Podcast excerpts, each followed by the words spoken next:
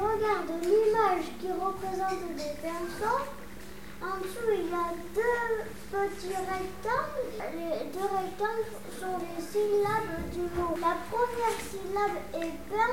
Alors je regarde dans les étiquettes s'il n'y a pas un mot comme pain. Et si elle est, je la mets devant la flèche. Je regarde l'image. L'image est un chemin. Il y a deux rectangles et il y a le rond dans le dernier.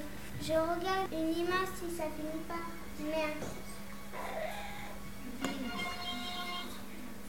Je regarde l'image et c'est une niche.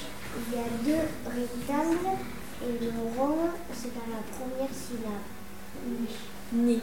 Je vais mettre le nid devant la niche. Très bien.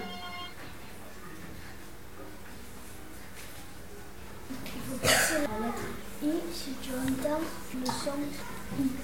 Je mets une mouche et on n'entend pas I, alors je mets une croix. Je prends l'irène.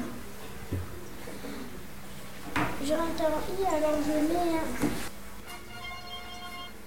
Je choisis banane et je n'entends pas I, donc je vais mettre un X, une.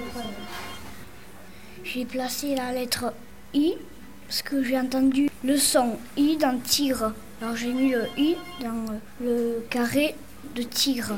Merci. J'ai choisi le collier. J'entends I dans collier. Alors je mets un I. Merci.